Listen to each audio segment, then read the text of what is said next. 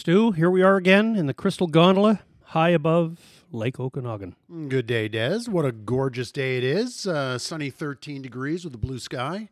Barometric pressure is, you know what? I, I don't even know what I don't even know what it is. But I uh, at, the same time I don't know what barometric pressure is. Come you- on, you, that's you why probably we do. that's why we got blue sky, man. Oh, is it? Yes. All right. Well, nonetheless, it's a gorgeous day, man. Good to see you. Yeah, good to see you. What is shaking? Well, we've got uh, we've got some active uh, news here. It seems uh, the it seems like there's a goblin behind every corner in in the world of uh, political news and the markets. It is good news, though, Des. The um, the the, the lovely and, and unimpeachable Katie Telford has uh, agreed to testify, or maybe I should say the PMO's office has agreed to let her testify. Right, and that's a today thing. That is today. It's um, fresh off the uh, the press. I, I know you're gonna you're gonna crucify me for saying it, but I got it off CTV News. So, um, Right, and what did they say? well, let's see.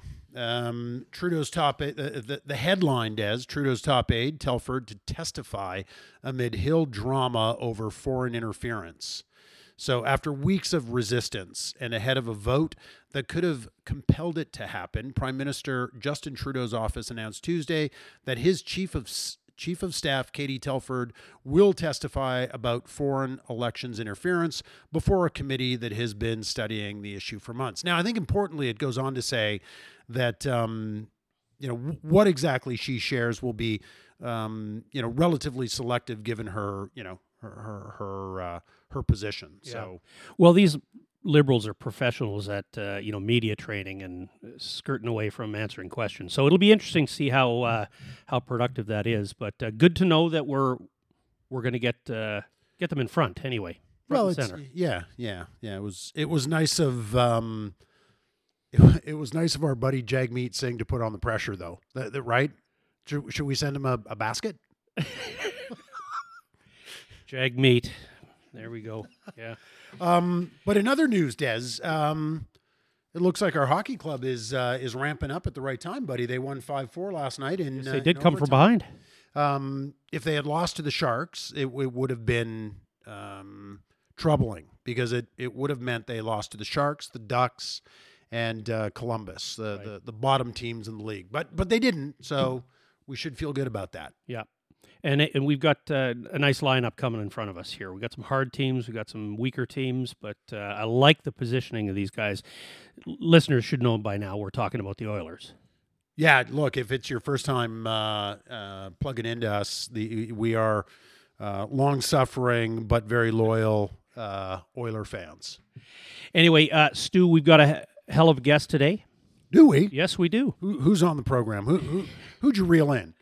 Well, what we've got here is Dan McTeague. He is uh, I, I've I've got to know him obviously through his uh, involvement with the uh, the Liberal Party. He was uh, across the you know Chrétien and and Martin era. Uh, he's got lots to say uh, today about uh, who's who's taken up the seats in office here today, and what we, it will be uh, absolutely. Uh, it, it'll be a spark plug uh, event here today, I think, with uh, with Dan on. Um, I, I think we should just jump right in. I'd, I'd like to introduce him. We've we've uh, we've got him online. Yeah, man, let's go. It's I mean, time. Um, our, our listeners don't have to, uh, you know, pay pay attention to us prattling on very much longer Right. on a, when we, when we have a guest like Dan on. So let's uh, let's rock and roll. You bet. Well, Dan McTeague, an 18 year veteran of the House of Commons, Dan is widely known in both official languages for his tireless work on energy pricing and saving ca- Canadians money through accurate price forecasts. His parliamentary initiatives aimed at helping Canadians cope with affordable energy costs led to providing Canadians heating fuel rebates on at least two occasions.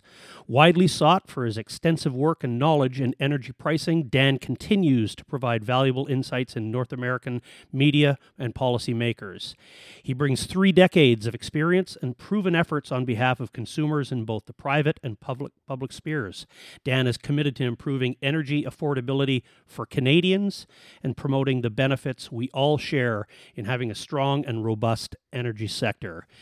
Dan, you're there? I am. Beautiful. Thank you for that, Des and Des and uh, Stu. Welcome, Dan.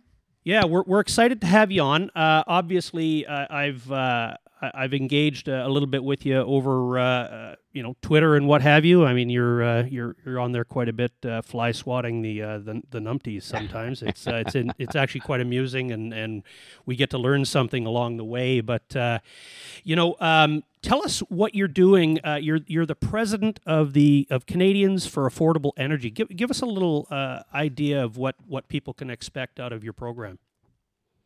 Des, we've been working pretty hard over the past few years on the idea that uh, Canadians, uh, in large part, uh, took for granted, uh, probably because of good economic times, unprecedented, in fact, since 2008. But they've been able to take uh, really uh, very little stock and inventory of how important Canada's oil and gas sector is, in particular, energy, of course, generally uh, to the uh, to the viability of our economy and to our standard of living, uh, to our prosperity. Uh, you know, it's not lost, of course, on an Ontarian who's never spent any time out west, uh, who railed against oil companies for trying to suppress independent gas retailers. So I'm no friend of theirs, and who invented prediction, predicting gas prices as a means of holding them to account uh, it's not lost on folks like me that uh, you know uh, one of the things we can't do is go down this road of believing we can wish this industry away without substantial uh, disruption, chaos uh, that would ensue economically, uh, fiscally, and of course from a social point of view. Um, you know the very thing that keeps the country balanced economically, but also practically. There is nothing that we we have, that we touch, that we consume, that we use that doesn't have a hydrocarbon in it or isn't produced by something like that, whether it's your electric vehicles or your renewable energy, uh, or whether it is uh, the very things that we take for granted, our means of communication. None of these things would be possible without the uh, the gift of uh, the kind of resources that Canada has plenty of, mm-hmm. being the third largest provable reserves in the world. It just struck me that the narrative in this country has been for the past 10 years almost exclusively about uh, climate change and exclusively uh, about uh, finding ways to shut down this industry as if it is the only one in the world creating the problem uh, that they perceive as being one that is, uh, you know, uh, impactful on the environment. And so all the good that it has done, that it is providing, including the support of our population and perhaps a generation that has lived longer than any other generation previous, these things are not by coincidence. And so, you know, the idea of Canadians for Affordable Energy, uh, his predecessor that worked with me, John Williamson, he's now a member of parliament, a conservative member of parliament. He quite rightly pointed out, I was a liberal member of parliament. And we understood the importance of the hydrocarbon, the fossil fuel industry in this country, but not just that, the benefits, the enormous benefits um, it provides in terms of giving Canadians the very standard of living that uh, apparently for past little while has been uh, severely underestimated and uh, to a large extent uh, a little bit of the Rodney Dangerfield type of uh, approach. Uh, they get no respect. Mm-hmm. And it's high time someone actually take the time to push back. I don't want to say I'm a good goalie in hockey. I did play a lot of it when I was younger, um, but no free shots anymore from the Greens and from the left on an energy sector that is important to the fundamentals of uh, making our country tick. And that's really what Canadians for Affordable Energy is about. We know that Canada's energy sector is under attack. And, and is being done uh, in coordination with groups from outside and inside, charities using misusing the organization. We talk a bit about that but it's time that someone stand up. And I, of course, have, you know, not just being a liberal member of parliament for 18 years, but also one who worked on the consular and consumer files for many years and understand that this is a generational change within the party and an approach that uh, I think is uh, far too simplistic and is leading the country down a very narrow path of a very bleak future. Mm-hmm. Uh, good, you pointed all this out. It's it's very important. I think uh, you know some of the some of the details that that seem to escape many uh, many Canadians is is the contribution to the treasuries of uh, not only the federal government the, but provincial and municipalities, and of course the the entire hydrocarbon complex. Uh, you know, it's taxed uh, very heavily at at the pump, uh, very ta- taxed very heavily uh, at the utilities and and so forth. And and I was I think I was reading. that Canada is the, the, the at least the, the three levels of uh, of government, we're we're going to have uh, over 65 billion in revenues uh, in between now and 2030, I believe it was. Um, no other industry provides uh, any kind of uh, uh, mass to the treasuries of, of governments as much as the industry, uh, energy industry. Is that is that correct? That would be correct. It's about 20 billion a year net to right. the federal government. So uh, if you look between now and 2030, another six, seven years, might be a lot more than that. But I mean, it's how, of course, its implications are not just direct um, royalties to provincial and federal governments, but also its secondary effects in terms of jobs, uh, in terms of revenue generation, and attracting capital. Something mm-hmm. this country desperately needs when you consider the weakness of the Canadian dollar and what imposition that has on our purchase power. We price everything in this country on U.S. dollars, and so when you see a weak Canadian dollars you're seeing today, is it any wonder Canadians are feeling the pinch? Mm-hmm. Their dollar doesn't purchase what it used to purchase them because we no longer have the petrodollar. There's a reason for that, mm-hmm. and uh, you'll not find a lot of business commentaries and economists talking about this. They're mostly paid to ignore it. And I, let me repeat that. They're paid to ignore that or sidestep it. Thankfully, I predict gas prices. I have to do it every day when it comes to predicting gas prices. I'm not going to let them off the hook. Mm-hmm. Well, you know, um, Stu, what do you feel as a you know? I mean, I'm I'm in the energy sector. I'm I'm uh, that's my profession. You as a you know consumer of, of energy and living in the, the world we are here in, in Canada and so forth what, what, what, what's your experience? How do you feel some of this uh, policy that, that Dan says is is reshaping the Canadian energy sector? Yeah, uh, well, look, I mean, as a, as a born and raised Albertan, Des, you and I probably feel a little bit closer to the subject than a lot of folks. Um, but you're asking me as a as a as a consumer and and how I feel. I mean, I'm I'm not surprisingly completely aligned uh, with, with, Dan and, and his efforts. Um, I feel as Canadians, you know, we overpay for energy, and we we whether that energy is you know to you know keep the lights on or heat our homes or or fuel our vehicles. You know, we're the fourth largest producer of, of oil on the on the planet right? I think we're the you know fifth or sixth largest producer of, of natural ga- gas. gas. You know, it doesn't feel that way to me, and I don't. I dare say it probably doesn't feel that way to most Canadians. You know, considering what we pay for energy. Um, uh, Dan, you, first of all, fantastic having you on on the pragmatics. Thanks so much for taking the time to join us. You, you talk a lot about and write a lot about, um, you know, the the the just transition or or the unjust transition. I think as you've referred to it. Mm. You talk about carbon tax and and clean fuel and and EVs, all topics that Des and I would love to to to chat about. But when I when I read some of your your blogs and, and your posts, particularly as it relates to you know the just transition and you know the the sort of predictive cost on the economy, it, it, it's it's absolutely staggering to me, and and it's actually pretty dark. It puts me in a you know in an in an uncomfortable place as I think about you know Canadians' future. Um, Dan, maybe for our listeners, you can tell us a little bit about you know what what exactly the just transition means and and you know your thoughts on the implications to Canadians. Well, it's a very complicated uh, topic. Uh, it's so complicated that the government itself has changed the uh, point of just transition to sustainable uh, jobs, sustainable future, which of course I believe to be unsustainable. But this word comes directly from uh, the agreement Canada signed in 2015. The Trudeau Liberals come to power in October 2015. The first thing they do is jump on a jet, all four or 500 of them, and uh, sign a climate agreement that basically says we're going to move to a just transition, basically saying look, this isn't about you know uh, transiting or helping people make the adjustment from the energy sector, the oil and gas sector, and all their derivative uh, fields, pipeline building, etc. This is about suggesting that those in that industry shouldn't be in that industry, and we're going to do whatever we can as a government to kill those jobs. It's a pretty astounding and significant uh, take and it really means you have to have an absolute certainty that what Canada is doing in providing energy for itself and for the rest of the world, notwithstanding the cold climate, notwithstanding the affordability, notwithstanding all of the uh, the plaudits that uh, hydrocarbons have given us, including nitrogen, ammonia, things that uh, have improved our fertilizers, that have improved our ability to grow food and to maintain and to improve the health and well being of populations, not just Canada, but around the world. You have to be pretty convinced that what you signed in 2015 to be cool and trendy, which is what they did, uh, has to stick. And it isn't just about you know making money uh, or putting aside trillions of dollars, and that I say trillions with a T, to make this move to net zero also involves some form of just transition. It was sold originally as, hey, these people may lose their job. Let's see if we can help them, you know, go from, uh, you know, uh, you know, very well paying jobs in the oil and gas sector to uh, being janitors or doing coding.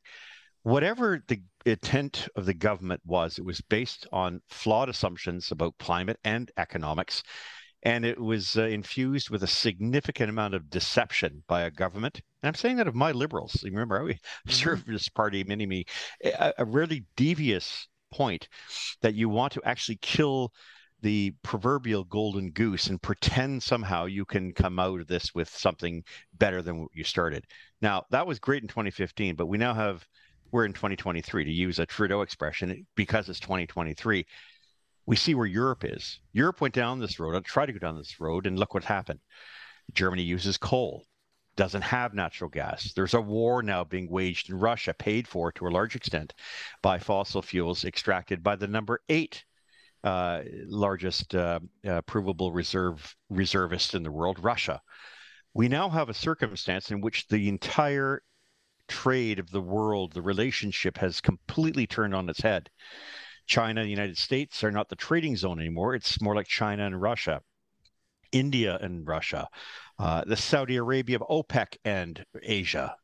So increasingly, by pursuing this this ninny-brained uh, policy of of uh, of just transition net zero, you've effectively destroyed years of wealth creation and a very productive relationship that I think kept the world away from the geopolitical tension that it sees today.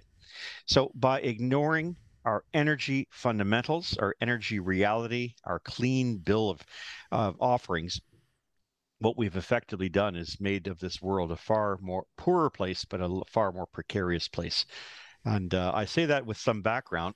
As you will know, uh, I served many years uh, in foreign affairs under Paul Martin. I was introduced to, uh, became a privy councillor when that happened. Excuse me.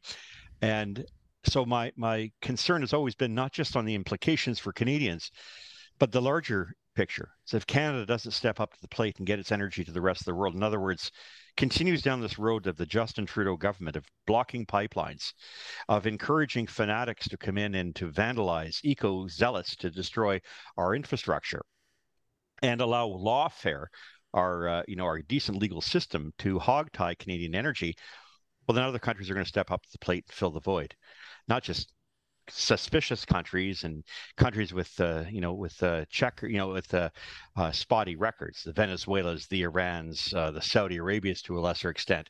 But even our neighbors to the south the united states no trouble building pipelines for the past seven years. When canada was you know, destroying its ability to build pipelines the americans set about not just building oil pipelines but also natural gas pipelines for lng there's 200 billion dollars of economic activity that canadians Gentlemen, can I speak very frankly? Mm-hmm, please do. Canadians pissed up the rope mm-hmm. by simply allowing, saying no to LNG. We lost 15 projects worth billions of dollars. We could have come to the rescue of the rest of the world, stopped China from building more coal plants in India as well. So, do I sound animated? I do because of the absolute ignorance and arrogance of people out there who believe that you know tenaciously holding to the idea of green climate change means Canadians, being the only international Boy Scouts, has done nothing but hurt Canadians and hurt our ability to punch above our weight, get our energy that the world desperately needs. And don't take my word for it.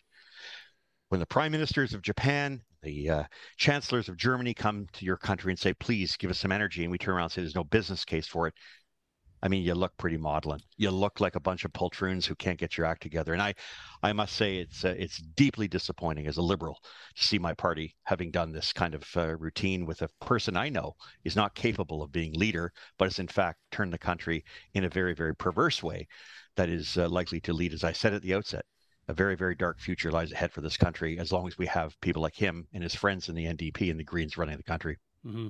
Well, we love the animation. Don't apologize for that. I think this is the right place for it, Dan, and and I appreciate that um, that colorful and, and thorough answer to the question because, you know, ultimately, you know, the the question is really about, for me at least, Dan. You know, where where could Canada be, or where should Canada be right now, considering what's happened in the last four or five years? How much more prosperous would the average Canadian be had we, you know, pl- played responsibly, but but did what's right for the energy sector? We wouldn't have inflation. We wouldn't have the threat of interest rates. Let me be really clear about this point because I think a lot of people may not be aware of this, and the Bank of Canada is playing its you know climate game to try to suppress it. But they do from time to time have to admit that there is a problem with the relationship of the Canadian dollar to higher interest rates. So you have higher interest rates because of of inflation. Inflation is primarily driven by energy inflation. Yes, we have the post-COVID period that does play into it uh, to some extent.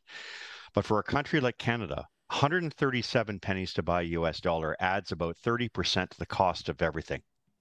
You then have the same climate policies that prevented this. In other words, by shutting down pipelines, no one wants to invest in Canada. The reason the Canadian dollar is weak is because no one sees anything vital or interesting that they want to exchange their foreign dollars into Canadian currency. As a result, Canadians are suffering from a weak loonie. It's not because of a hyper, you know, protection of the US dollar. We've had that before. But the Canadian dollar should be trading right now at par with the US greenback. The fact that it isn't is almost directly linked to our climate policies, which on the one hand diminish the value of the Canadian dollar, force us to work that much harder to earn the same things. And because every single commodity that we consume in this country is priced in US dollars, it means we're taking a 37% hit in the chops every single time. As I said earlier, there is it's extremely important for people to understand their relationship. And that to me is a significant component in in, uh, in inflation. Were that not enough? A carbon tax that is going to be what day are we today? The 21st. So in nine or 10 days, you in my province here in Ontario will be treated to a four cent a liter increase in diesel, gasoline, propane, natural gas, uh, aviation fuel, diesel fuel, jet fuel. Take your pick it all gets an increase. That increase will work out in my province to about 16 cents, 16.5 cents a liter, 16 in your province, at a dollar 20 a liter for gasoline in Alberta, at a dollar 41 here in Ontario. That 16 cents represents about a 10 or 11% inflationary hit. And if you have it on gasoline and diesel, it makes its way throughout the economy. If you had it on natural gas, it hurts farmers. And so, for that reason, you see inflation, not just with a weak Canadian dollar caused by green policies of shutting down pipelines and making us less attractive where no one wants to buy our products. You now have a circumstance where the federal government is contributing mightily to that inflation. And people like the Bank of Canada other woke economists don't want to talk about it. It's the elephant in the room, but they don't want to talk about it. But you and I pay for it. And if it weren't enough that these prices are going through the roof, the Bank of Canada sits back and says, that's inflation. It doesn't meet our target of 2% so we're going to raise interest rates on Canadians. How do those marbles really help Canadians? They don't. Uh, but it's time they wake up because uh, uh, you know it, it's easy for me to talk about energy inflation, but where people start to really smarten up is when you say it starts hitting food prices, which it has, and it's been very impactful, and it's likely to stay there. And there's a number of reasons for that, but the one everyone avoids is the one that's primarily responsible for this, and that's allowing energy affordability uh, to be subject to a significant attack by a woke federal government who's more interested in uh, trying to t- change temperatures than it is to actually try to fight uh, the idea of uh, helping Canadians while at the same time getting our clean energy on an ESG mandate on an ESG scale. Our oil and gas ranks above anybody in the world. The environmental, social, governance uh, uh, scale mandate, whatever uh, we have the highest rank per barrel in the world. So it isn't enough for us as Canadians to sit back and say, well, we're not doing enough and we have to hurt ourselves. We've already done it. But we have too many woke people in this country who are either oblivious to this and the smart people know they're rooking the Canadian public. And they're probably doing it because they're lining their pockets. Bingo. Well, you know, you know, I got into a little bit of a little, little bit of trouble there the other nights. To uh, you know, I'm talking you know about uh, the fact that, and one of the reasons why, uh, one of several reasons we, are doing the pro, pragmatics uh, as a podcast here, uh, Dan, is that uh, we feel there's a tremendous illiteracy on some very, very important subjects, subjects that are that are affecting us every day, just like you described. With, I think, carbon tax is on its third increase. Is this the third? Third increase, I believe. And yep. when we when I talk to other people about the policies that got us here with inflation or or turning away uh, foreign investment, foreign direct investment, in, in, certainly in the energy sector and so forth.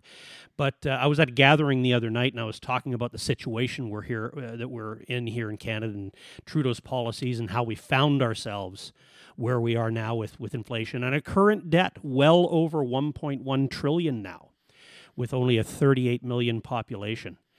I was asked how how, how are any of these policies affecting me. Uh, uh, he, he asked me, and I and he says they're not affecting me. I, I, couldn't, I couldn't believe it. I mean, during tr- Trudeau's reign in office, uh, foreign direct investment into the Canadian ener- energy sector has been anemic, and and further, the Canadians investing in Canada is down. Uh, according to Natural Resources Canada, like you touched on earlier, 18 LNG export facility projects have been proposed in Canada since two, 2011. One export facility in BC is under construction, and another smaller Indigenous led facility just got approved uh, nicely. For comparison, Cedar. yes, the Cedar, uh, uh the Haisla group there.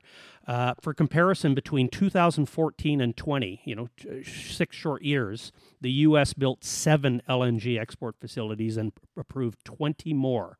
Five of those now are under construction. An estimated 150 billion in development here in Canada these facilities ultimately didn't pass financial investment decision, and they're all because of the conditions that, that have been set by the Trudeau government, which are not favorable. And, and I take you to um, uh, Warren Buffett, a response uh, he was asked by uh, by a journalist uh, when he pulled his four billion dollar investment in Energy Saguenay, uh, the LNG project in, in, in, in Quebec. His answer was Canada's environmental regula- regulatory system is a maze with no cheese. Isn't that beautiful? Yep. It, but isn't it, isn't it very telling about the conditions that have been set by this Trudeau uh, clan and uh, and and where our uh, foreign investment that was very very uh, robust and friendly and and very inviting through even the, the liberals of, of of your days of Chrétien and Martin I mean it didn't escape them the importance of of the energy sector. In 1998, I led a committee of liberals called the Liberal Committee on Gasoline Pricing, which reported in June of 1998 and it was all about the downstream, basically the uh, refinery and uh, and gas stations uh, matrix across the country. At the time of writing, I can tell you, it was no secret that uh, Paul Martin, Jean Chrétien, uh, Minister of uh, Natural Resources back in those time, I think it was Ralph Goodale, and others were absolutely apoplectic about the idea that I would suddenly suddenly go up against the oil industry itself. I would never call for such a thing. It was a stupid idea then. It's even stupider now. Uh, but they were concerned because they said, you know, by building out pipelines, we're actually going to pay down the debt in this country, a debt that had been hanging over the country for 20 years, and uh, one that uh, many of us of our age will remember in 1981 at 21%. My old man lost his shirt. Uh, you know, here I was working for the housing minister, and we you know, things were not good, and the country was seizing up because the level of debt was far too high. But back in 1998, it was pretty clear that the government knew that by getting our number one export out to the world market, we would pay down debt, we would bring down, you know, and along with fiscal responsibility, we would be able to uh, make our social programs sustainable for generations to come. And that's precisely what happened. So my mm-hmm. generation of liberals have been completely sidelined by Justin Trudeau and his woke folk out of uh, out of out of Ontario, and I know them very well. Katie Telford, begged me to run in 2013. So we need a person like you to run. I had no idea the, the fanaticism that was coming out of their mind, but I should have clued into the fact that her and Gerald Butts, uh, the person she replaced uh, due to the SNC scandal, uh, would uh, would be pursuing a policy of basically, you know, uh, uh, deboning the entire energy sector. The very ability for the country to maintain its fiscal advantage and to become attractive would be destroyed. You know, it wasn't lost as well that you know in in that period of time in 1998 the government knew what uh, what, what side of uh, the bread it, it, it needed to have buttered. And so for that reason uh, it was a time that I think we need to reflect on because the world now if ever what Vladimir Putin has done in Europe has made it very clear it, the country, the world wants more Canadian energy and can't really understand why a perfectly good country, blessed with an abundance of energy, is in, involved in you know, uh, uh, some form of uh, environmental hara-kiri in which it is prepared to kill itself to uh, to make a certain point. But Des, you made a good point in terms of the numbers and what this gives, and you know whether it's Warren Buffett or the other 15, 16 investors who basically left the country. You know, the only thing that's sustained the Canadian economy over the past two or three years has been the housing, uh, the ability to attract capital into Canada to, for people to buy homes it's not working out so well with higher interest rates now with uh, restrictions. So, you know, when you have an economy that's running on a battery rather than having the ability to generate revenue as we have in the past, the future is indeed very dark. And I, I say this is not a message I give to you in Alberta or British Columbia. This is a, me- a message I give to Torontonians. I represented Torontonians for 18 years. I think we're we're hitting the tipping point as people can't afford to live. And when mm-hmm. 50% of people in my community can't make ends meet, you know that the government is failing and they may not be aware of how it is. And this is a generation of young people who are in their 30s, maybe early 40s, all the way down to teenagers to 20s, never experienced ec- difficult economic times. The government is always there to back them. That's ending. Mm-hmm. And reality is starting to bite. And I think more and more people are becoming appreciative of the abundance of the heritage that we have in our oil and gas sector. And if we don't, well, then uh, there are many years of very gnashing of teeth and gnashing and grinding of teeth lying ahead. You, you know what, Dan? You, you said something really, really important.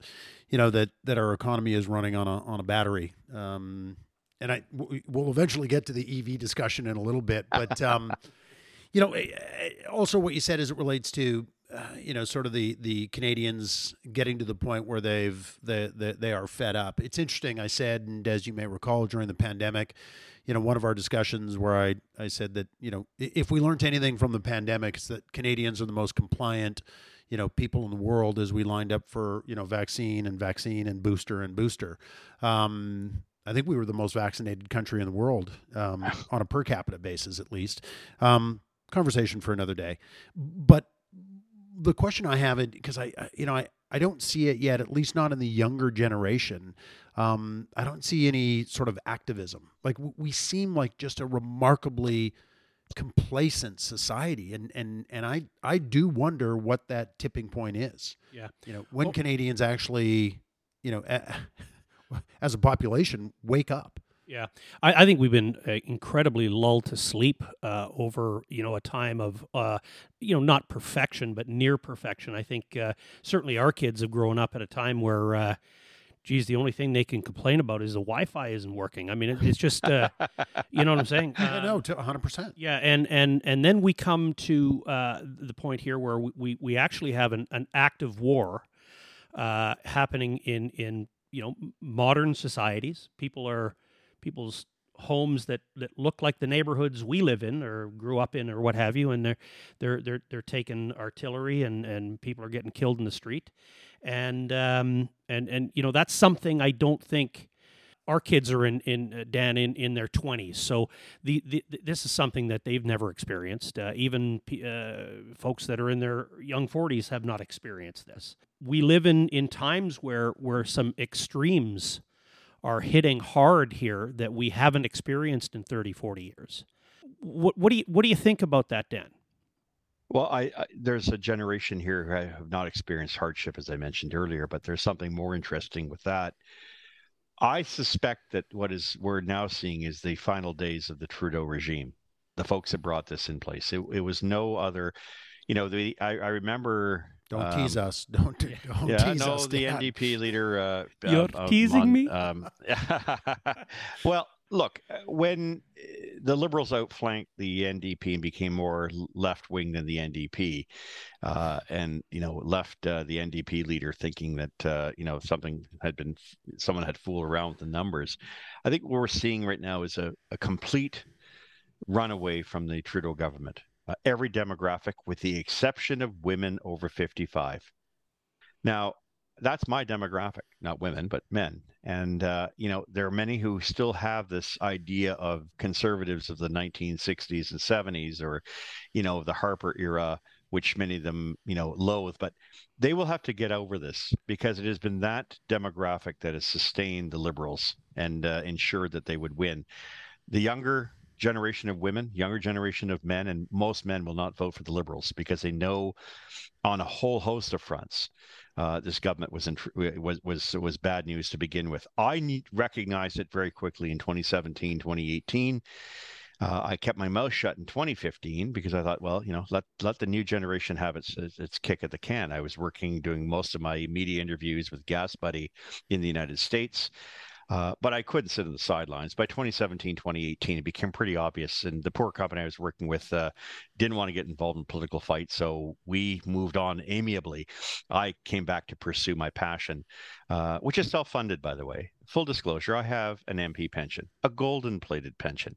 And I worked public relations for Toyota Canada prior to that. So, you know, there's a company that didn't go the EV route, uh, continues to believe that the future is, in fact, uh, hydrogen and the future is, in fact, uh, you know, hybrids. But nevertheless, that aside, I, I suspect that what we're seeing now is a complete realignment in which the liberals uh, are going to face, uh, you know, a significant hardship at the polls because people are starting to finally feel the pain.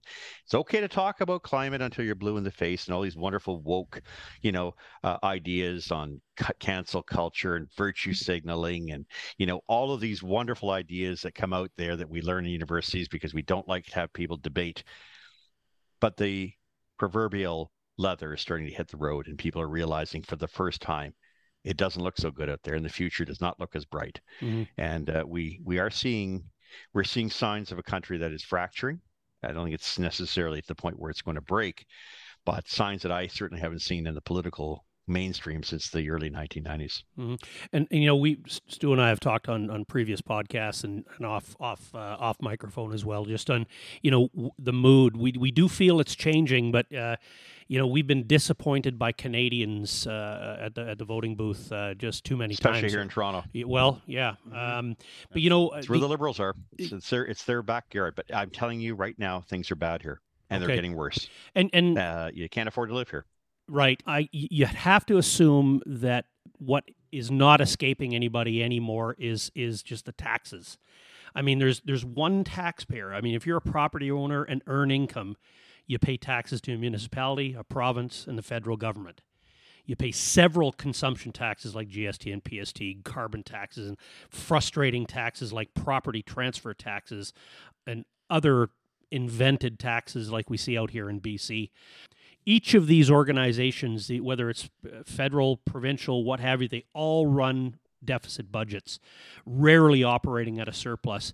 And every year they need more. And they just keep coming after us. And there's only one taxpayer. But each of those organizations are always out of funds at the end of the year. So, my question to you, Dan do you think fiscal prudence would will ever be in vogue? well, let me let me lay it out to you, uh, and I think the finance minister uh, will be under very, you know, very significant pressure not to be dishonest and try to fudge the numbers. But if this year alone is going to run us uh, somewhere in the vicinity of about a forty-three billion dollar deficit, it's the same scenario I saw playing in the '80s and '90s, and next year will be 50. The year after that will be 60 as interest rates go much higher. Remember, government was borrowing money when rates were one and two percent they're now four and five and maybe even six percent.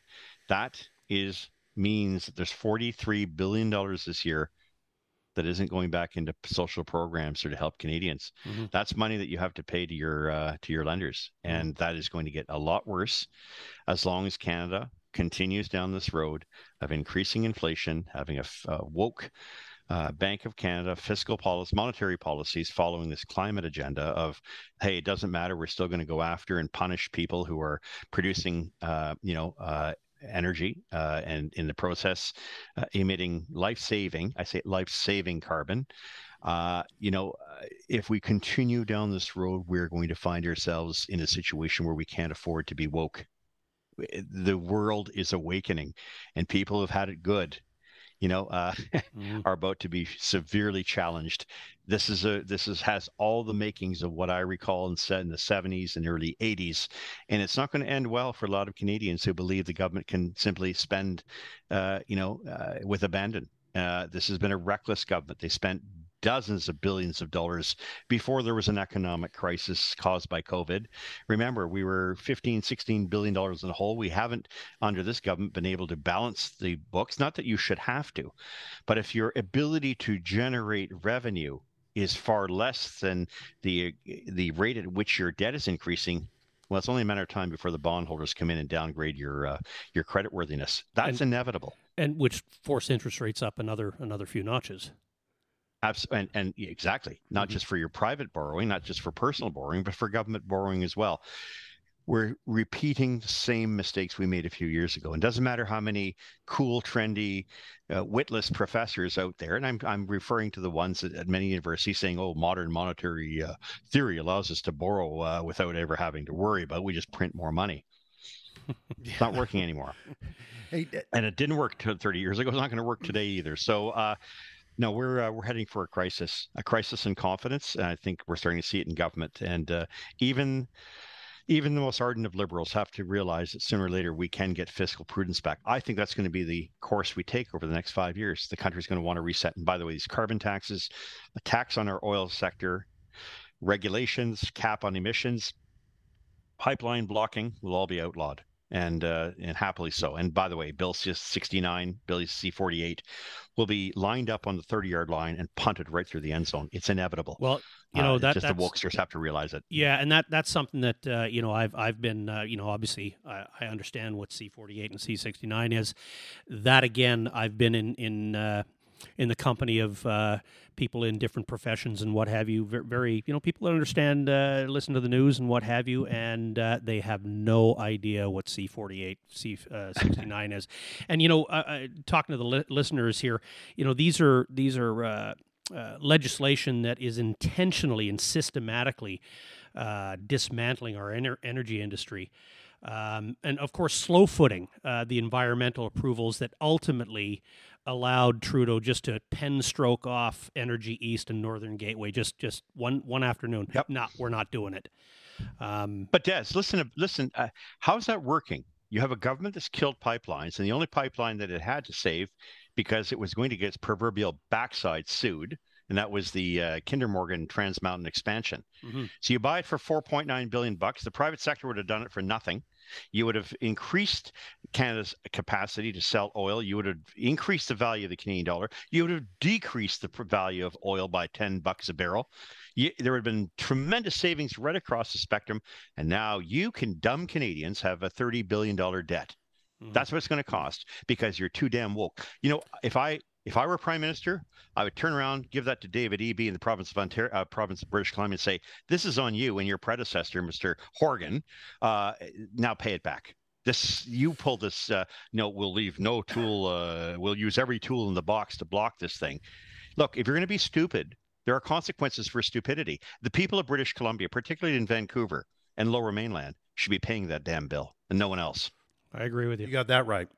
Dan, you, you said something really interesting earlier. You know that you know even the most ardent liberals will, um, you know, will have to see the light. Not your exact words, but curious for for you, and, and you know, asking on behalf of our listeners. You know, I don't want it to be lost on them that you were a sitting liberal for you know uh, 18, 18 years. years. and I'm curious. Um, and I reflect on an interview I saw with hereditary, hereditary chief Bill Wilson, Jody Wilson Raybould's father, earlier this week, where, you know, he, he actually talked about the, the leader of the Liberal Party being intellectually impaired. I thought that was a really yes. interesting thing.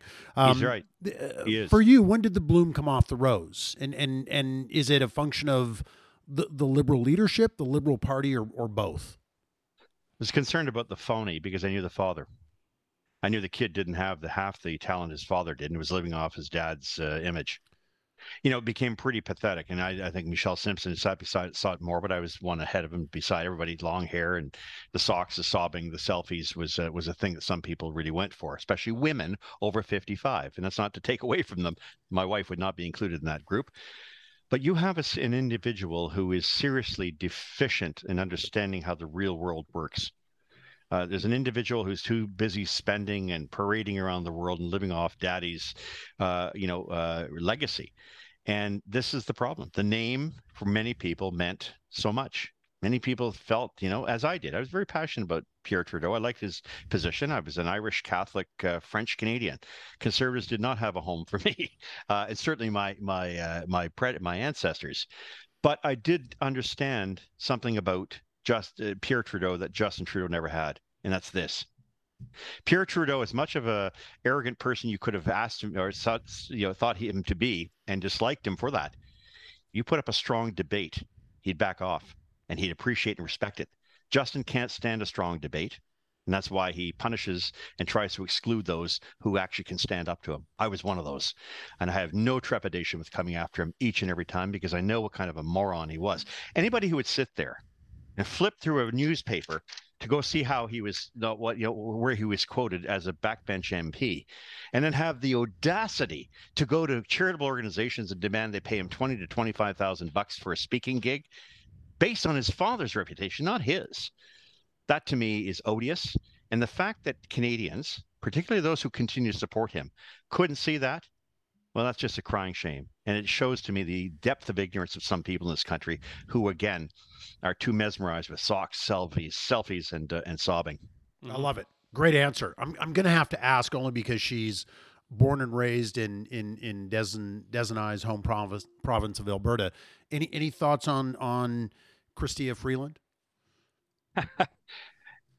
yeah, I don't know Chrystia Freeland personally. Um, I, I, don't think she has the depth to do the job that she's doing. I think she's very aloof.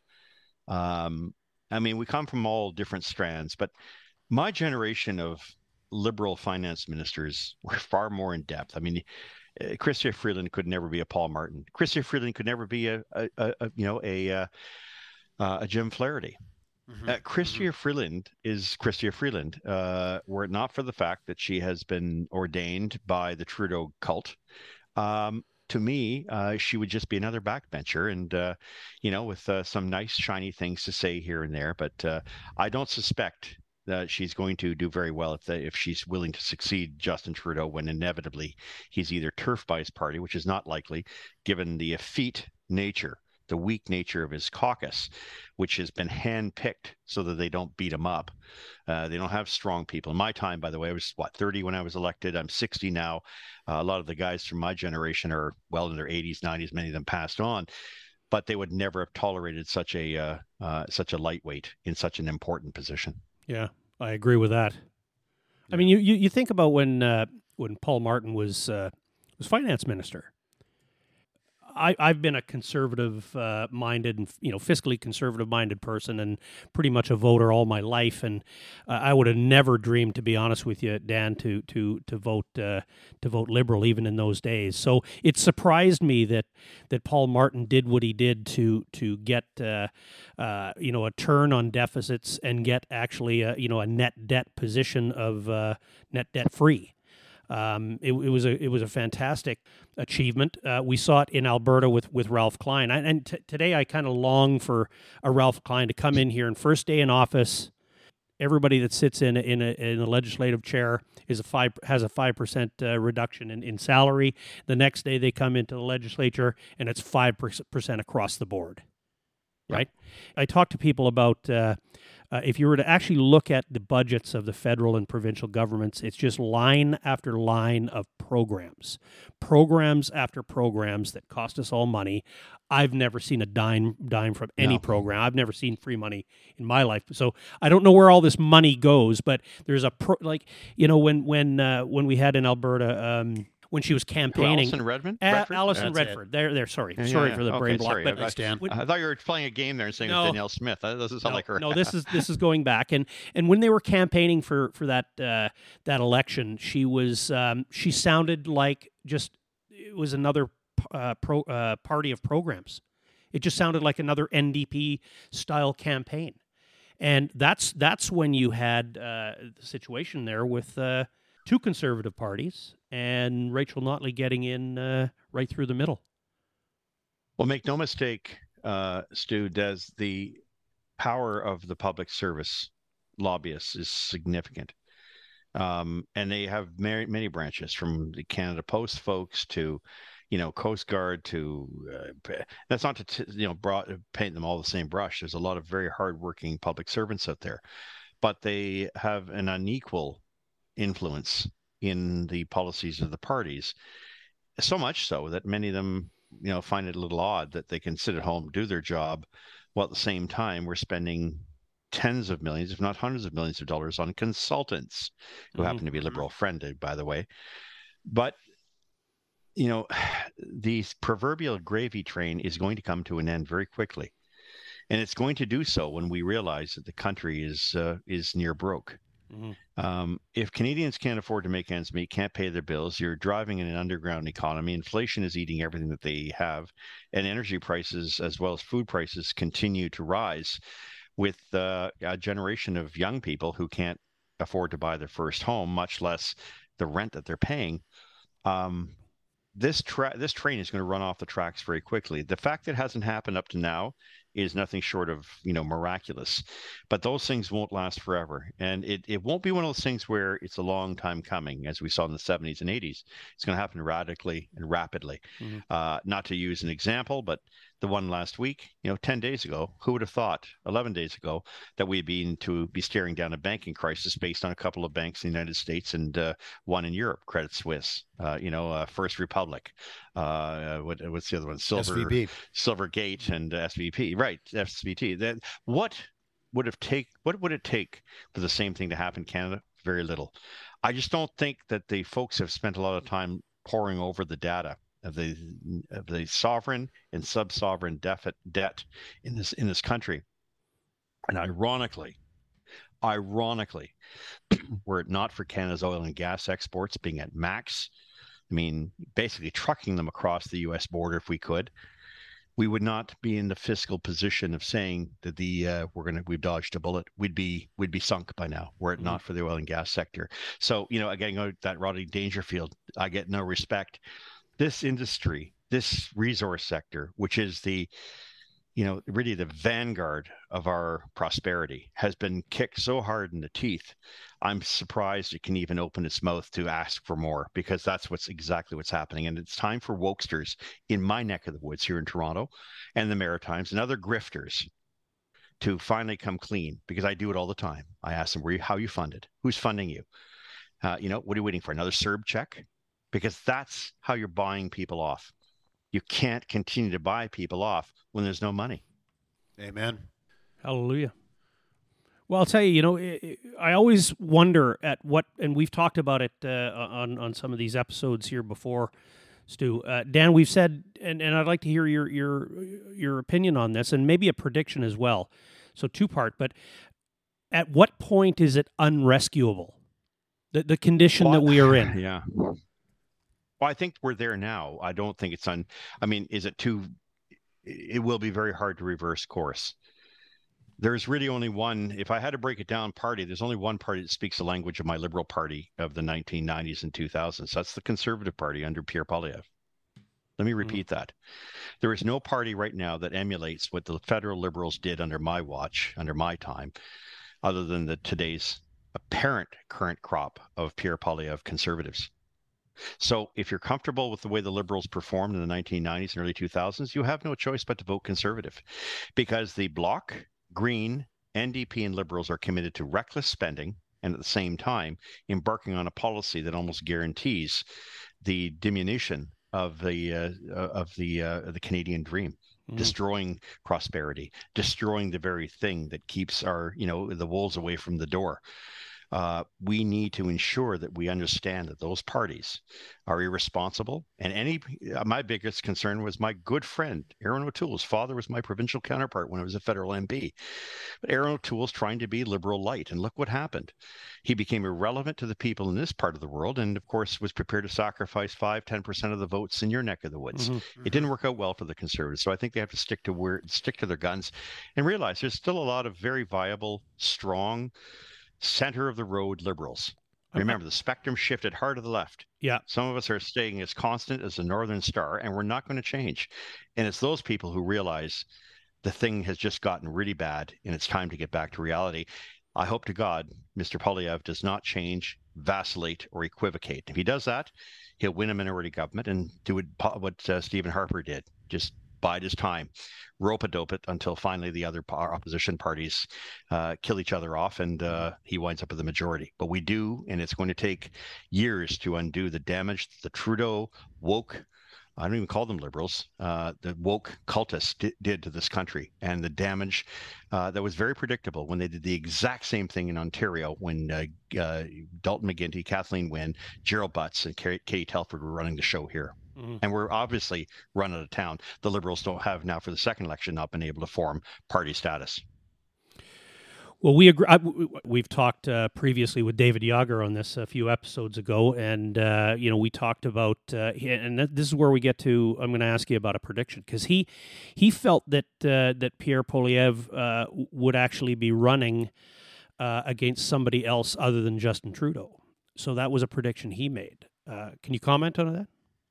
Uh, up until today, I would have said that was wrong. But I think uh, it's pretty clear that Trudeau had a choice. The NDP wasn't going to go along with him. I think the gig is up.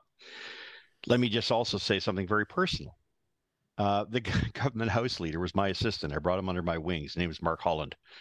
Uh, Omar Alghabra is another one. I helped get these folks elected. They were nice young guys. They, you know, you wanted them as backbenchers. You didn't want them running the show, but the show they are running. And I think it's pretty clear that Trudeau has realized that uh, he couldn't play this game of uh, hiding Katie Telford. He will not be able to play the game of preventing a full, full blown public inquiry into his government's involvement and the benefits a number of his members received by direct relationship with the Chinese Communist Party. Mm-hmm. So I I think that up until yesterday or today, if if if the NDP had buckled and said, "All right, we're voting with the government," then I would have said, "Yeah, he, he's there till 2025." Maybe Yager is a little bit more prescient than I am. Uh, I think the days for Justin Trudeau are numbered, but I don't just think it stops there. There's no one who can redeem what uh, his cult has done. Mm-hmm. Not Mark Carney, whose reputation is in is in shambles in Britain. Uh, not Chrystia Freeland, uh, who really is frankly, you know, a nobody outside of the sphere of Justin Trudeau. And here's the problem: beyond the name Trudeau, the Liberal Party died in 2011. It never, it can, it can never come back uh, unless, it, uh, unless it had the time to cultivate a new leader. Right. And it didn't do that. It was all about Trudeau and nothing but Trudeau. And now, of course, you're left bereft of any obvious replacement. Mm-hmm. Well, there's no doubt the the the entire Trudeau cabinet clan, everybody involved, it's incredibly low resolution thinkers. Um, got us into this position. We spent the last hour talking about the, the, the situation Canada is in. So I, I, truly invite a new mood and uh, some new new leadership. I think there is only one other alternative, and I think it is only Poilievre. I think I said it earlier. You know, we're we're at the point of is it rescuable? And uh, this next election, whenever it uh, may find itself, uh, this is this is the change we need. Stu, what do you think? Yeah, no, I'm I'm somewhere between you know optimistic and, and suicidal. So I, I think um, I mean, look at you know they gained seats in the 21 election after multiple scandals. Yeah. Um, you know, I'd I'd love to think that the the whole Chinese, uh, you know, interference scandal will topple them. I don't. I don't know. I mean, I. I like well, we've been, like I said, we've been. Dis- seems impervious. Yeah. To, to, we've been disappointed so many times by by voting Canadians that uh, you, you know the um, I guess our uh, jadedness is uh, is is uh, properly deserved.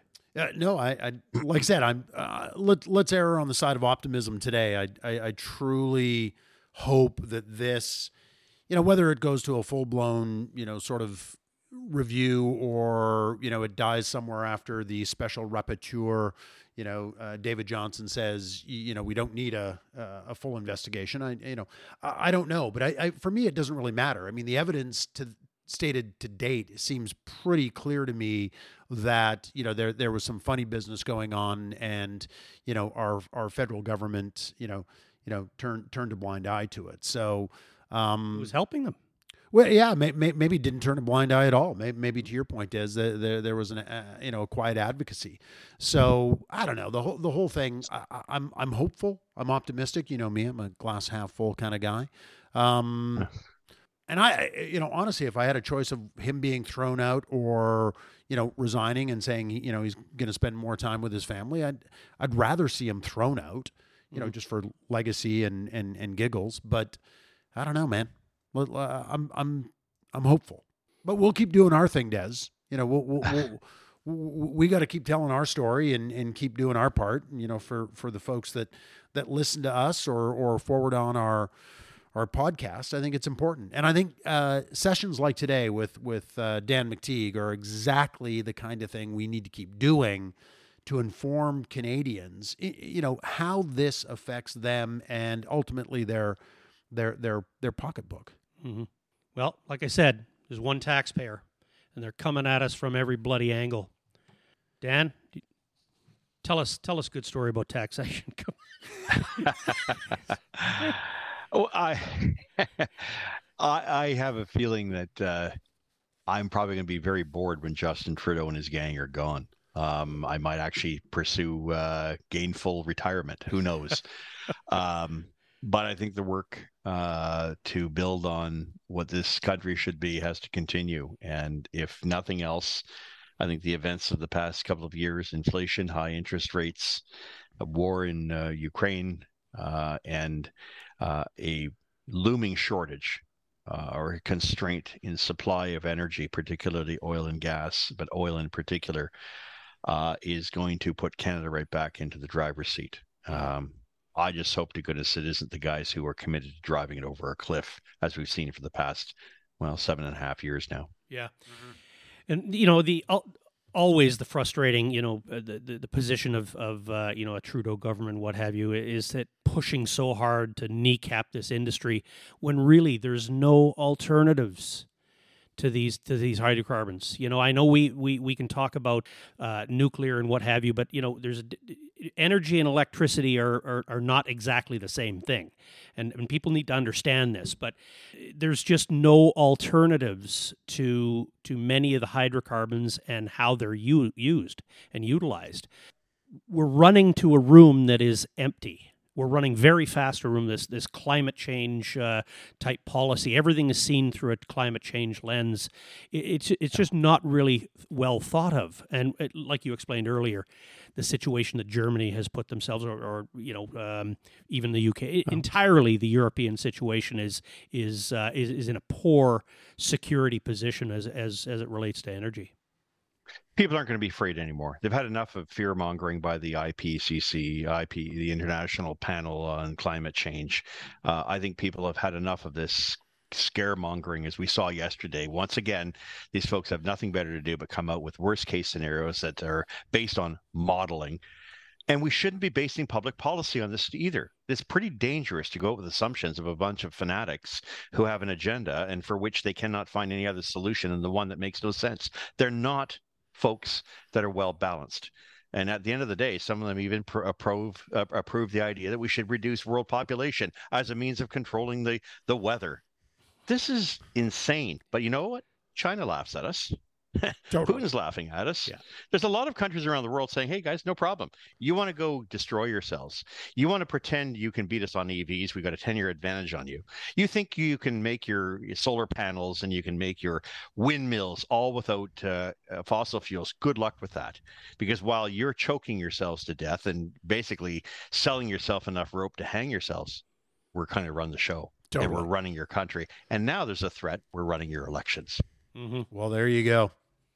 Well put. I want to get to a um, a bit of a conclusion here, Dan. I mean, we talked uh, real heavy about the uh, about the the energy situation we're in. We're in globally. Your thoughts on this whole? Uh, we touched on it, but this this Chinese foreign political infer- interference is. Uh, I know, and I know, I know you've talked about uh, what this means and the control, and you know, Canada is uh, possibly a, a Chinese vassal. Tell our mm-hmm. listeners, you know, how significant this is. I think it's extraordinarily significant when you consider several ridings in Toronto and now obviously in Vancouver uh, were subject to undue influence, outside influence. And while some people may say, "Oh, wasn't that all that bad?" The reality is, up until this exploded with the Globe and Mail and global TV running this, you would never have had the same people making any exclamation whatsoever. So yeah, once it's discovered, it's not as bad as you thought. And yet, you know, I give Richard Fadden full marks in 2011, 2010 when I was still an MP. Came out and said the number of members of Parliament and uh, public officials across this country who are under the influence of the Chinese government and whose ideas mesh with the Chinese government. And may, some of them are unwitting. Some of them are, you know, uh, you know, uh, useful idiots, dupes. But a heck of a lot of them know exactly what they're doing. And by the way, let me be really clear on this point. It's not just Chinese interference. The Iranian government has friends in, in Ottawa who are members of parliament representing ridings right here in Toronto. And they've been able to exercise some influence, not necessarily on the policy front, but getting their man elected. Mm-hmm. So this is really a problem of a diaspora politics in which the idea, the concept of Canada becomes secondary to the interests of the problems back home.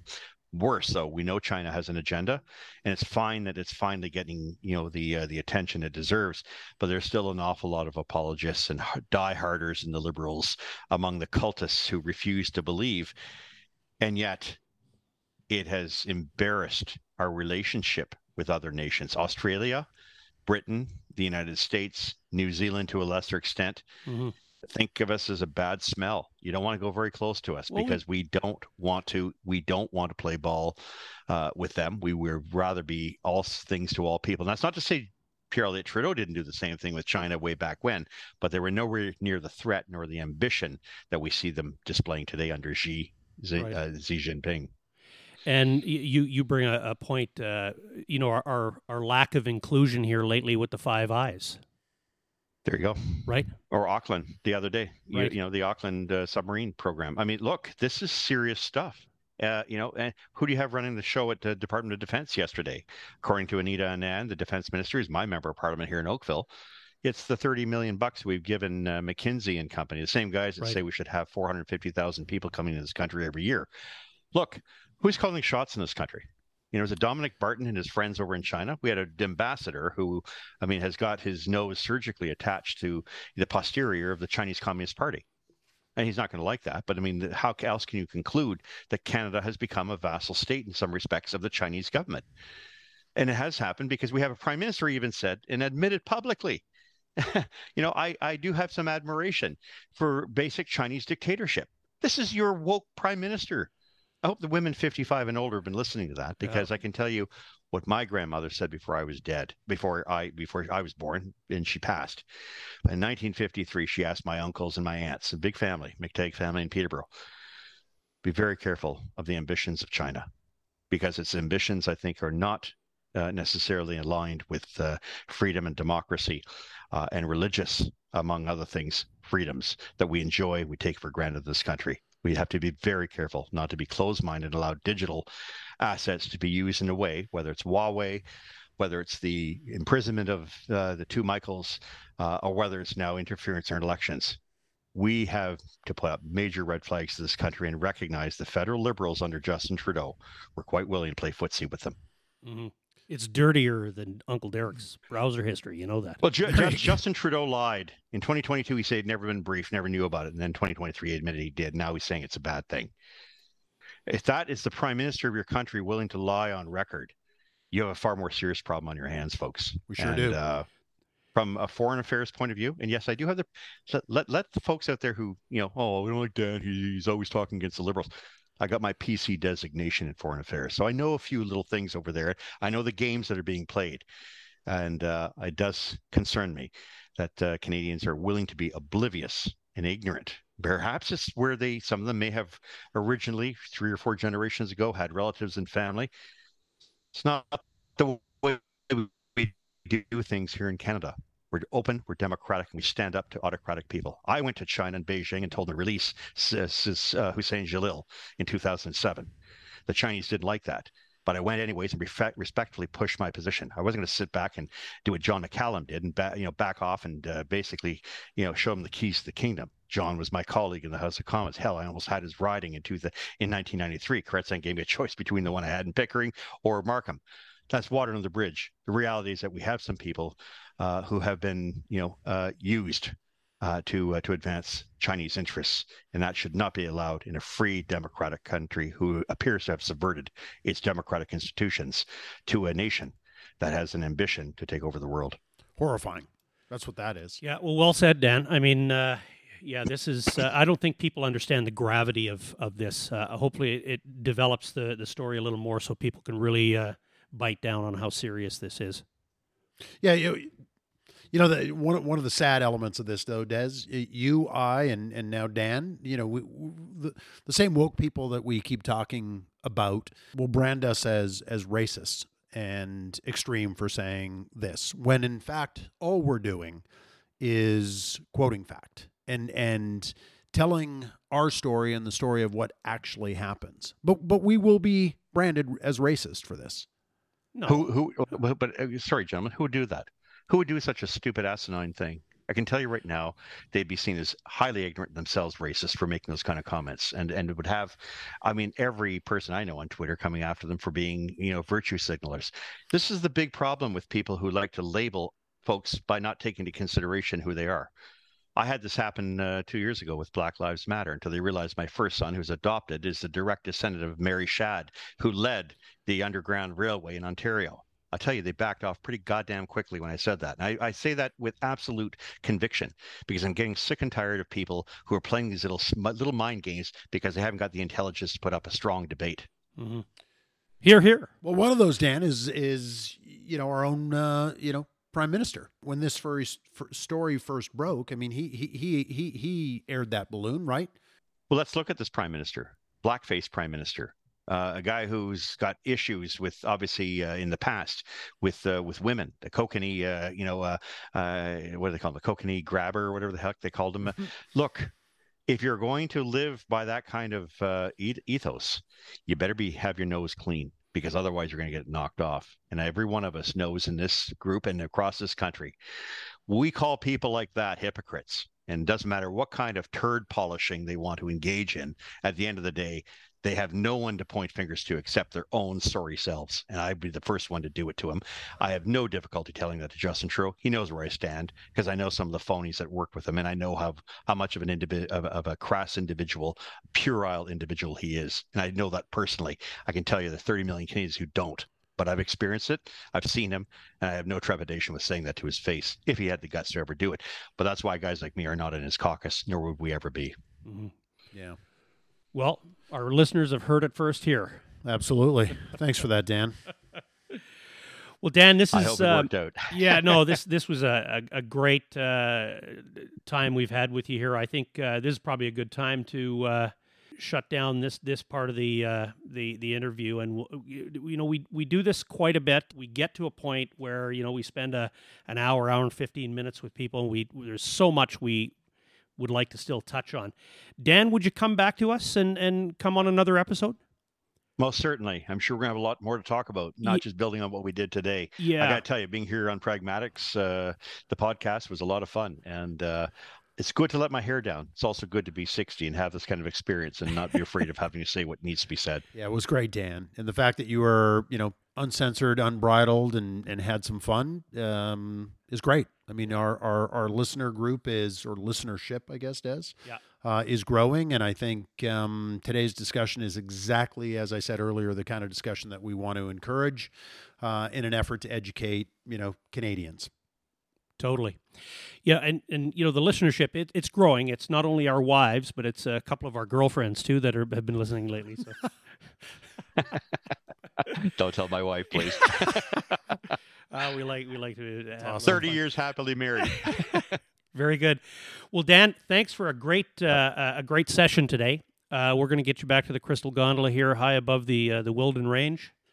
Uh, hopefully, absolutely. After a few, because you know, like I said earlier, there's a there's a goblin around every corner politically, and uh, in, you know, in the in the markets and what have you. Uh, always content to talk about, but maybe the next time we we get you on, Dan, will be somewhere after uh, you know some of this. Uh, uh, testimony that we're going to hear on this uh, this yep. po- political interference, which will be uh, will, will be interesting. Dan, thanks very much. We'll say goodbye to you. Thanks, Des. Oh, Thanks, Stu. Thanks, Dan. great. Great having Take you on. Guys. Cheers.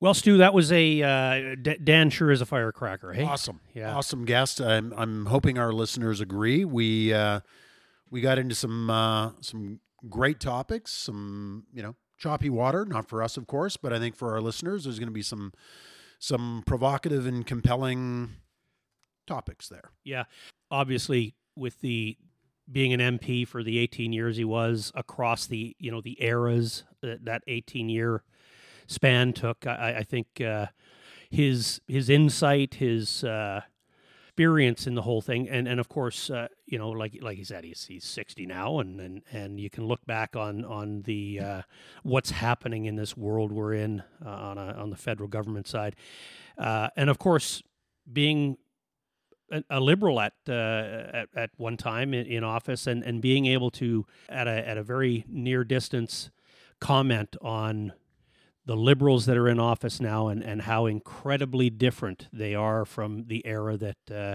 that Dan performed in, you know, under Chrétien and, and Paul Martin. Yeah, man. Uh, look, I'm I'm very much looking forward to having him back for for two reasons. One, I think he was a a wonderful, very engaged and and informative guest. And two, um, I want to see how he does on his predictions as it relates to you know Pierre Poilievre and and uh, the next election. Yeah. So for those two reasons, I can't wait to have him back. Yeah, you bet. Hey, Stu, uh, we talked a little bit, you know, uh, about Thomas Sowell, you know, the great, uh, well-known, sir. yeah, well-known uh, economist uh, in the U.S. I, love his quotes. I love his. well, you know, he's just said a lot of things over over the decades that he's been uh, active, and you know, many people have taken some of the things that he said and made them into sort of standalone quotes. But you know, in in in the spirit of our, our talk today with Dan about uh, about the conditions that this federal government has set, specifically, you know, with taxation and just programs after programs, and and the sort of entitled. We have many people walking amongst amongst us that are very entitled and think they need uh, they need a piece of uh, of everything through uh, through through government. Uh, a Thomas Sowell quote was he asked the question, "What is your fair share of what someone else has worked for?" We get a lot of Canadians asking themselves that. I think. Anyway, that's a beautiful quote from Thomas Sowell. I think in in other uh, other episodes we'll we'll yank out some uh, relevant quotes from from Thomas Sowell because they uh, some of them need to be heard. Yeah, absolutely, absolutely. And for those of you who don't know who Thomas Sowell is, we certainly encourage you to Google him, have a read. I think you'd be, um, again, for those who don't know who he is, I think you'd be interested to see who he is for one thing, and and his views. Um, Yes. And you know, we, a good spot to go, and I'm glad you brought this up. A good spot to go see him uh, speak uh, on on certain issues, and and obviously his visual is he's on YouTube. These uh, there's people that have got uh, many of his interviews on. on uh, on YouTube, so very accessible. Thomas Sowell put it in the YouTube search, and and uh, a lot will come up. And he has a very very interesting outlook on many things that are very very you know in the news today uh, certainly societal and uh and so forth. I'll Yeah, leave it at that. Absolutely, great man. Well, hey, we're, we're always up for a, a, a Thomas Sowell quote, and, and again, we encourage people to go, um, you know, have a, have a look, have a look. you bet. All right, man. um like every episode we like to feature a bottle of wine. Stu um you you made a nice selection here Well, uh, what thank can you tell about this tell us about it Well, you, you know what we're doing today? Um, on taping day, March 21st, the first full day of spring. So, um, again, in the spirit of optimism, Des, I, I, I brought out a, a 2021 rosé. Uh, again, in, in, you know, in the spirit of spring, Mhm. uh, from one of our favorites, which is uh, the Black Hills Winery. Yeah, which is which is a stunning winery, and I, I know it's a rosé, and I don't want anybody out there to uh, question our, our manhood or anything. uh, I don't think it's that serious. Uh, like I'm not going to change my pronouns over this, but uh, But it is it is described as a serious rosé. a serious So rosé. we're we're not you know we're not messing around here, Des. We're getting a uh, an elegant but serious rosé. okay, well let's let's take a let's take a draw on this. All right, man. Well, here, cheers. Uh, hey, uh, happy spring, and let, let's make a toast to to to the Runester. Yes, uh, thank you for that. Our our young lad is uh, has left us, and we're going to cheers uh, to the young Rooney. Well, look, Cheers, man, he's at the doggy resort up there, so he's probably having some fun. Yeah. Cheers, man. Happy spring. Here's to Rooney. Here's to Rooney. Well, it is elegant but serious. It is no, it's it's a, it's it's it's serious. It's got uh, it's got body. Buddy, that's opened up a bit from the first bottle we drank 10 minutes ago. Yeah, no, that's that's that's nice. And of course, you know one thing uh, uh, about a ro- and you've got this at the right temperature for you know spring and summer. I, I like sitting on a deck. If you're going to drink a rosé, nice sunny hot day on the deck, rosé at uh, a very very cold temperature uh, hits the spot. And this this is nice. This is Yeah, I I totally agree. And look, um, you know, the, the the manhood piece aside, look, we've all been pounding the rosés for the last couple of years, and and and look, folks, you you can go into the into any liquor store and pick up a rosé for, you know. 15 bucks and and and throw it down and and it it is worth what you pay Th- this cost a little bit more um, but the folks at Black Hills make a a great wine. Des, you and I are both big fans of Nota Bene. I think you introduced that to me many years ago. Um, I think you said the Syrah is a tasty one at, at Black they have a Hills. nice Syrah. I mean, Black Hills is a is a is a top tier uh, winery here in in in the Okanagan. Um, quality player, but yeah, the Nota Bene. I think uh, yeah, I got uh, turned onto it uh, uh, six eight years ago. I it still is one of the top, certainly top three. It's a blend. It's a Bordeaux style blend. So, but it's a, it's it's it's a big uh, it's a big mouth. I'd encourage anybody to uh, to take down a Nota Bene from from Black Hills. It is just a, a stunning, stunning deep. Yeah, tasty, Bordeaux delicious. Yeah, very very good. So So we, we Awesome, talked a little bit about uh, about the Oilers. So let's just have a quick word here. So okay, yeah, uh, you know you know uh, the trades that were made, and d- did you watch the game the other night? With I, I, I did. I watched Okay. the game last night. The uh, Last is night, that yeah. the one you're talking about? The um, well, our uh, five four overtime against San Jose. yeah, Uh, Ekholm yes, that's who I, want to talk about. stud. I mean, honestly, great, great acquisition at the right time. Yeah. Uh, hey, and I don't, I- I, I don't want to miss. Um, you know, the game save was not necessarily by Campbell last night. It was Cody Right. Ceci pulling that puck off the line. Yes, No, I, would- I mean, honestly, he's. Uh, I'm starting to really dig him as a defenseman. Um, stay-at-home defenseman, if you know, if, if I can, if I can say that. Um, you lay a good hit too. yeah, yeah. No, man, they're coming together. And and to my brother, who, uh, you know, Jimbo, you and I go back and forth a lot. You think I'm a, a part time fan? I, I I like to just think I'm a I'm a high expectation fan. You know, I've I've I think you're guilty a little bit of that sometimes. Hey, come on, Stu. Well, I'm I'm, I'm just have high expectations. I have no time for underpotentiation. I don't even know if that's a word, but we'll go with it. Could be the rosé talking. but I, I do like the timing of their play. Their play is it's coming at the right time of the season, right? Yeah, I mean, they a dug like themselves. They dug themselves out of a out of a.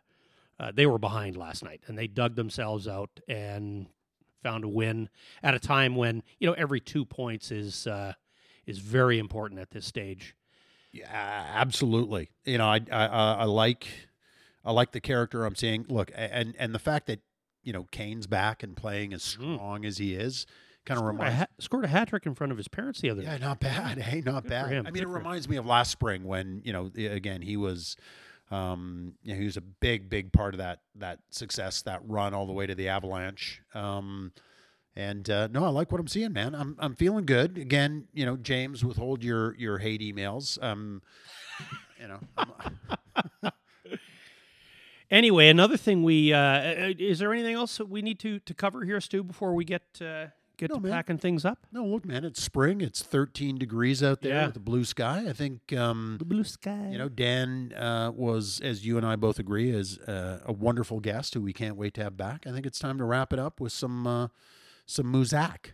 Yeah, and and um, I'm I'm glad you agreed to uh, to to feature this tune because I, I remember when it came out. Uh, I believe 1983. The Tubes, "She's a Beauty," just a great musical tune. It was a big hit back in those days. It was played a lot on the radio. Yeah, man. Radio, Um, eh? Radio. radio. Yeah, and and and um, you know that was pre-satellite radio for for our listeners, right? You actually had to turn the dial Anyway, uh, we'll leave you with uh, the Tubes, She's a beauty. A little bit, uh, you know, the the lyrics. They're it's it's about a uh, it's about a, a hooker. You know that, eh? I thought it was a love song. It was Well, I guess you can love a hooker. we should we should qualify this and and you know to to to the many hookers that listen to the pragmatics that that wasn't a an insult or an indictment. We're or at least Des is a big fan. Well, we got to treat all our our fans with uh, Dignity and respect, buddy. Dignity and respect. No, this is equal uh, admira- admiration. Absolutely. Uh, great tune, wonderful melody. Um, I think it'll be instantly recognizable to our to our listeners. All right, folks. Thanks for listening to episode number seven, 007, man. Was this seven, buddy, or eight? Yeah. No. Oh no. I think it's I think it's seven, isn't it? Did I miss one? Anyway, Anyway. Uh, thanks for listening. And this is the tube. She's a beauty.